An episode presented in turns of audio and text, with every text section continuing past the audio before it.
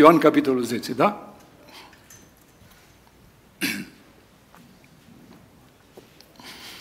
Adevărat, adevărat vă spun că cine nu intră pe ușă în staulul oilor, ci sare pe altă parte, este un hoț și un tâlhar.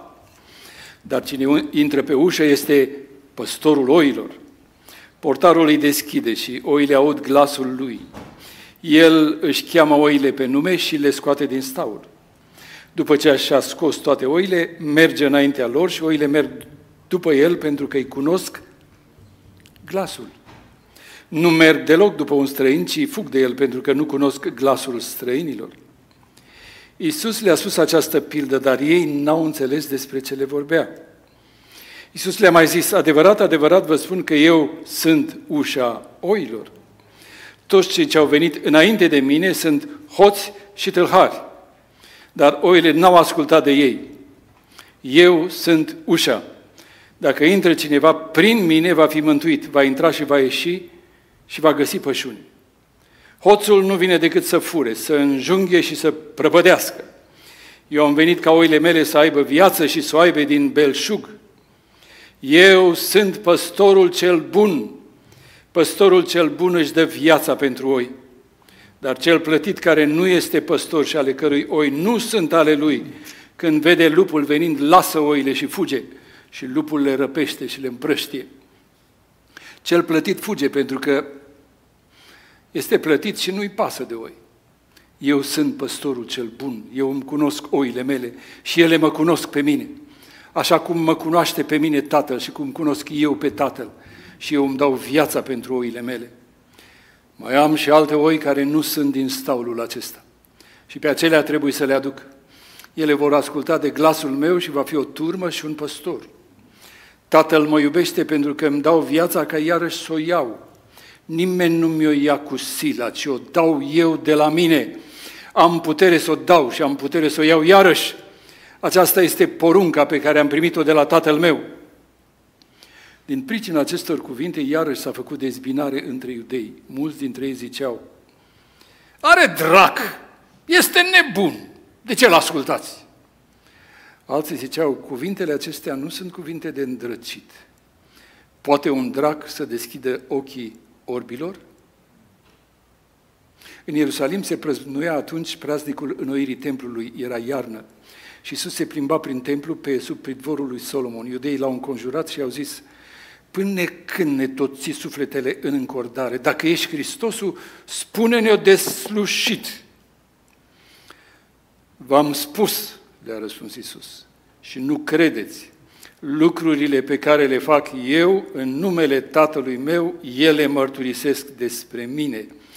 Dar voi nu credeți, pentru că, după cum v-am spus, nu sunteți din oile mele.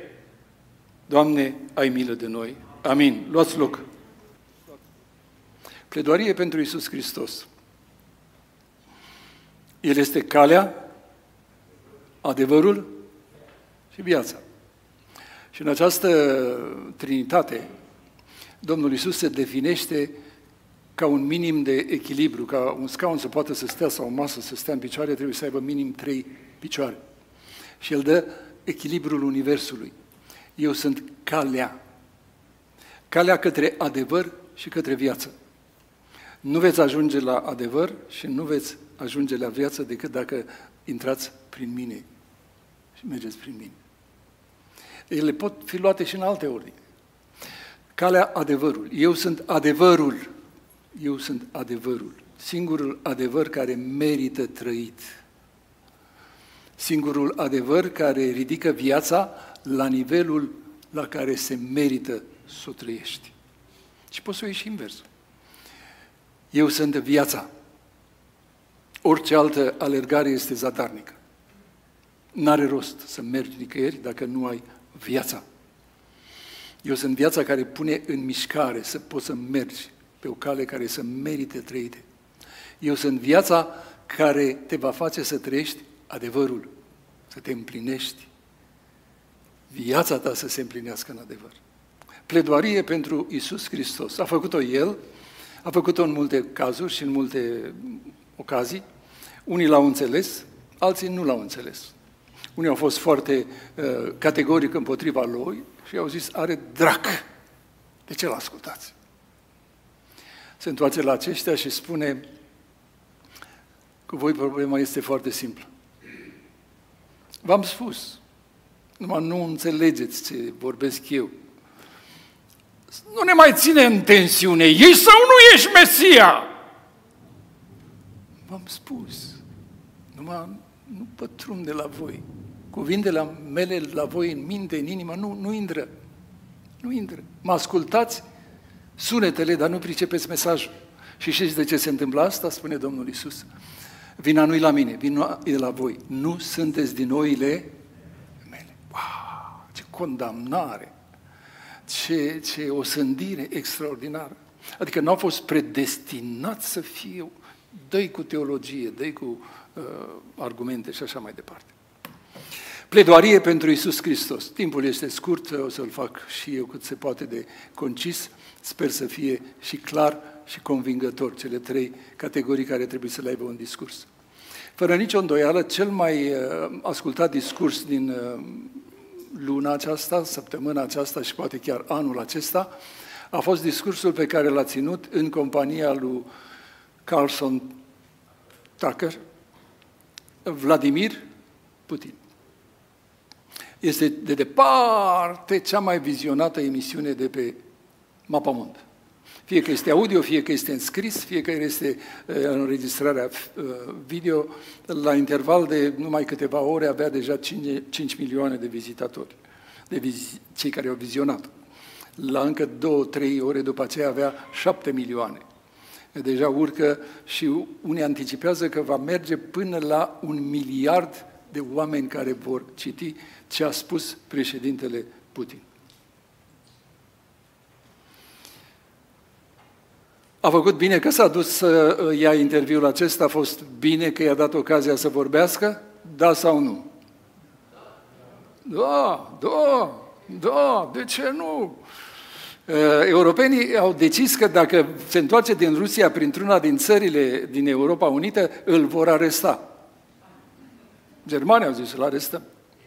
Americanii discutau deja să-l încadreze într-un, într-o lege destul de cu siguranța națională. S-a dus și a dat ocazie dușmanului să uh, saboteze. Trebuie să-i facem ceva. A fost bine că s-a dus să-l lase să vorbească, da sau nu? Dumneavoastră spuneți că da. Uh, de ce oare?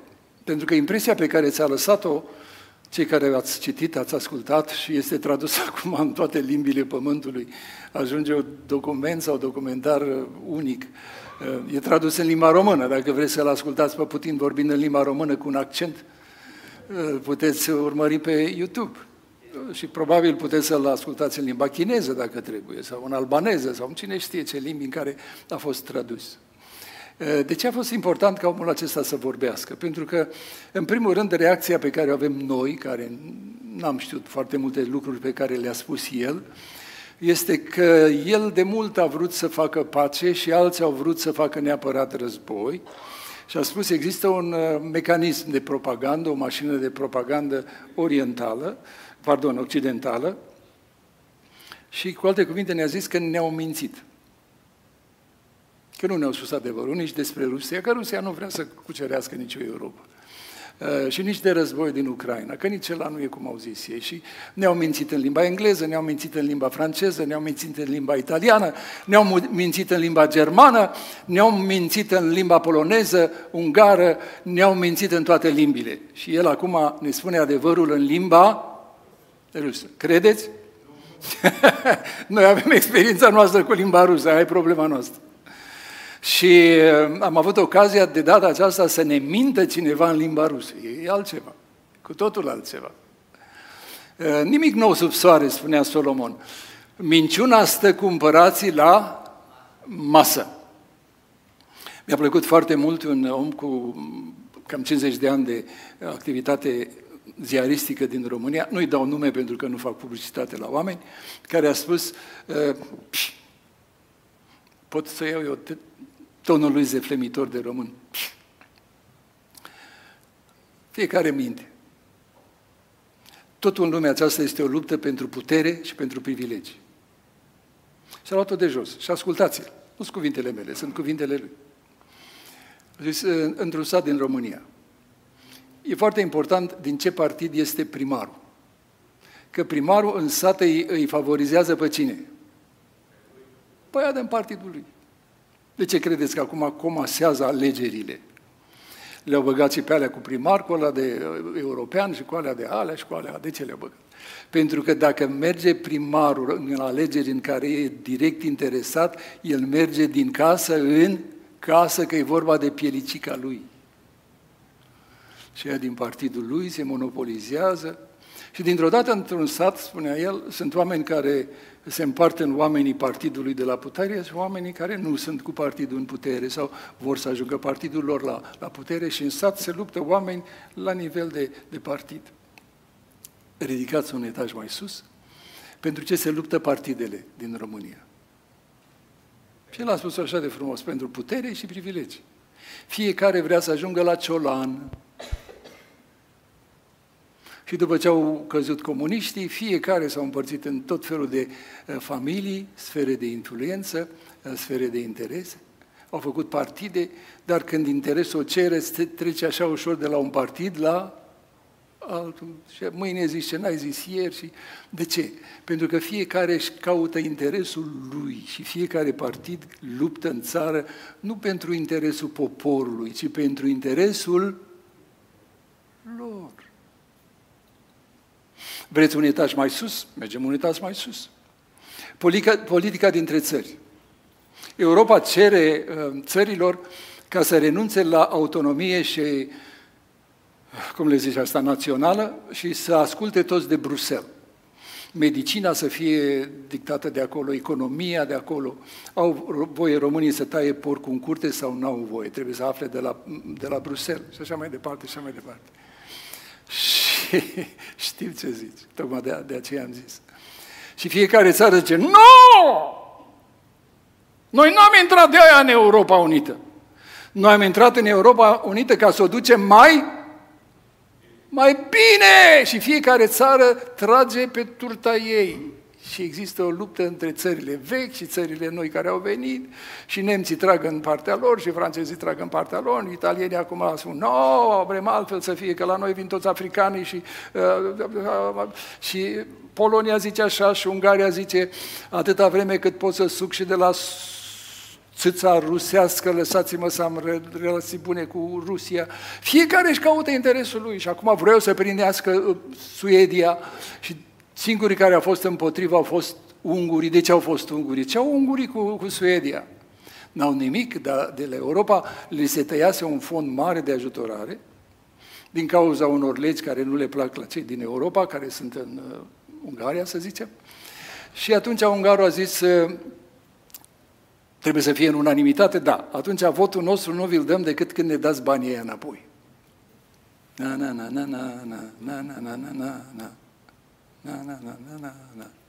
Și ziaristul acesta cu zeci și zeci de ani de activitate spuneau, în popor e important să faci parte dintr-un partid. În țară e o mâncătorie între partide și sfere de interes. Nu e nimeni pentru popor. În Europa nimeni nu este pentru toate țările. Fiecare caută pentru țara lui să fie bine. În eh, lume, uitați-vă, cine va fi președinte acolo, cine va fi la Consiliul European, cine va fi la Comisia cu tare. Și ziaristul a zis, nu dă doi bani. Important este cine va ieși în America. Că de la America se va hotărâ tot. Dacă continuă uh, domnul, uh, cum îl cheamă pe domnul ăsta? Bătrânelul ăsta. Da?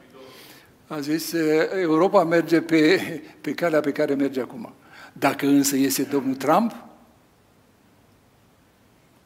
va fi o furtună în America și va fi o furtună în toată Europa. Germania va fi influențată, Franța va fi influențată, Bruselul va fi influențat. Toți vom tremura, că dacă primul lucru pe care îl face Trump este să revină la fraza care a zis-o el, vrem să retragem America din NATO. A? A? A? A? A? A? A? Ce face? Ce Ucraina? E vorba de noi. Dacă ne lasă America, ne iau, ne înghit rușii. Ne înghit în două zile, ne înghit rușii. Cine iese în America este cel mai important lucru. Dumneavoastră, pe cine îl vreți în America? Pe domnul Biden sau pe domnul Trump? Eu n-am voie să vă spun că n-am voie să vă influențez. A, începeți să ajungeți la predica mea și înțelegeți de ce am făcut toată această introducere. Cântarea și predica mea este o pledoarie pentru Isus Hristos. Și dintr-o dată, din ce am spus până acum, vă dați seama de ce cuvintele lui sunt așa de tăioase. Toți care au venit înainte de mine sunt hoți și tâlhari. Oțul nu vine decât să fure, să, să cum scrie. Este un hoț și un tâlhar.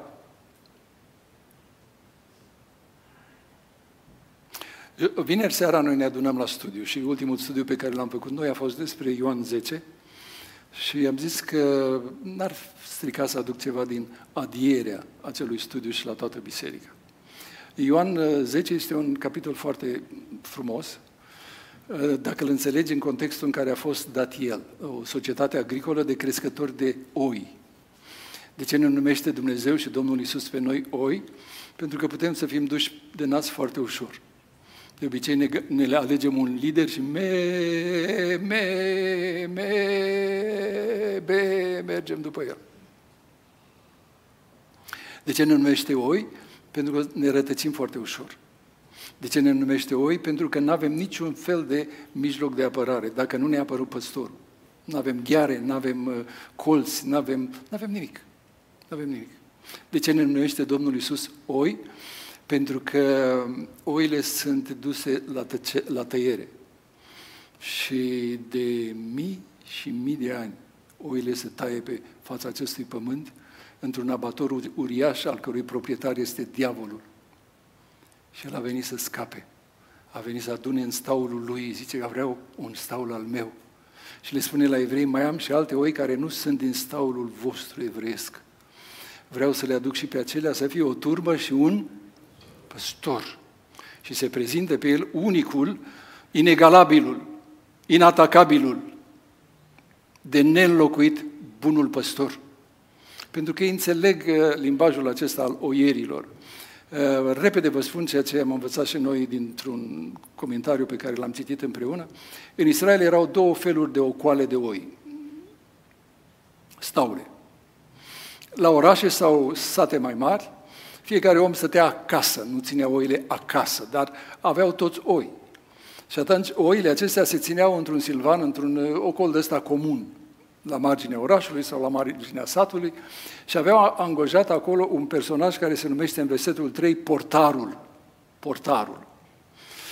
Aduceau oile acolo, le lăsau acolo, portarul le păzea peste noapte, dimineața fiecare proprietar de oi, spune Domnul Isus, vine la ocolul acesta, portarul îi deschide și uh, cu glasul lui spune, hei, uh, dați-mi niște nume de oi.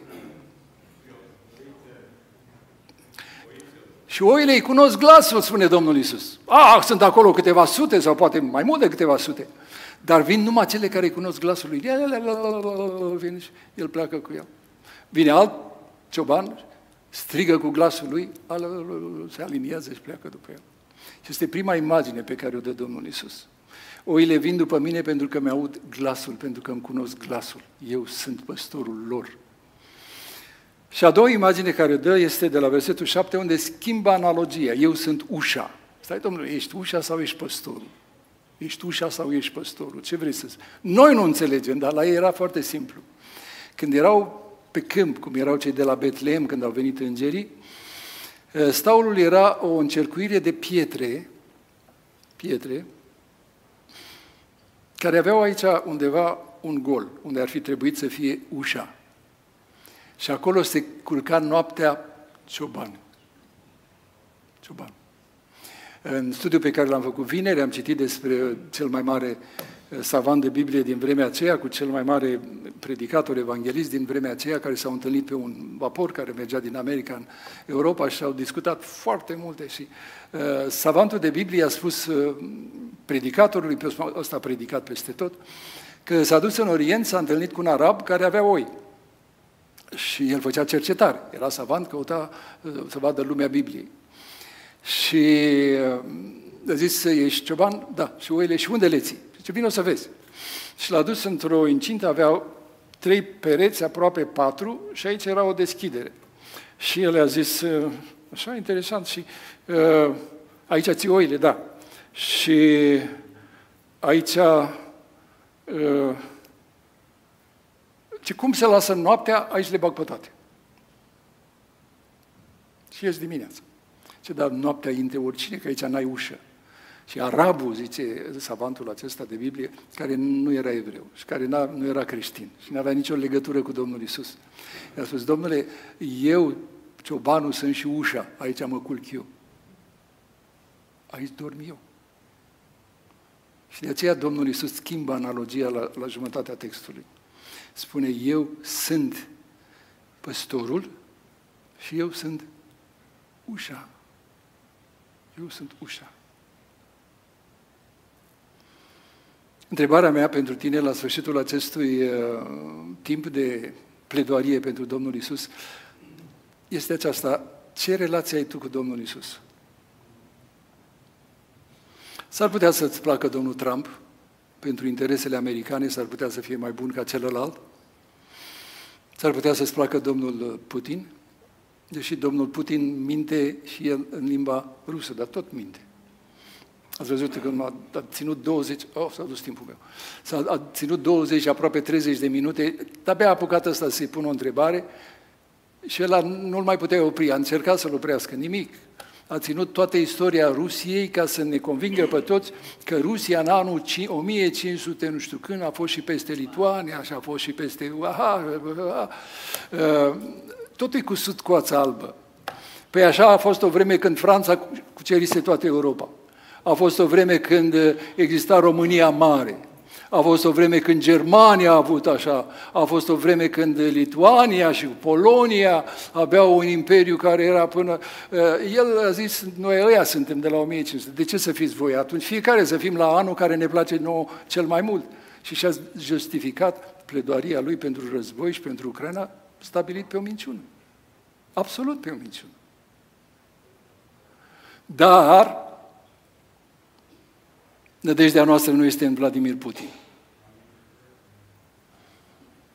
Nădejdea noastră nu este nici în conducătorii Europei, nădejdea noastră nu este nici în cine va conduce America.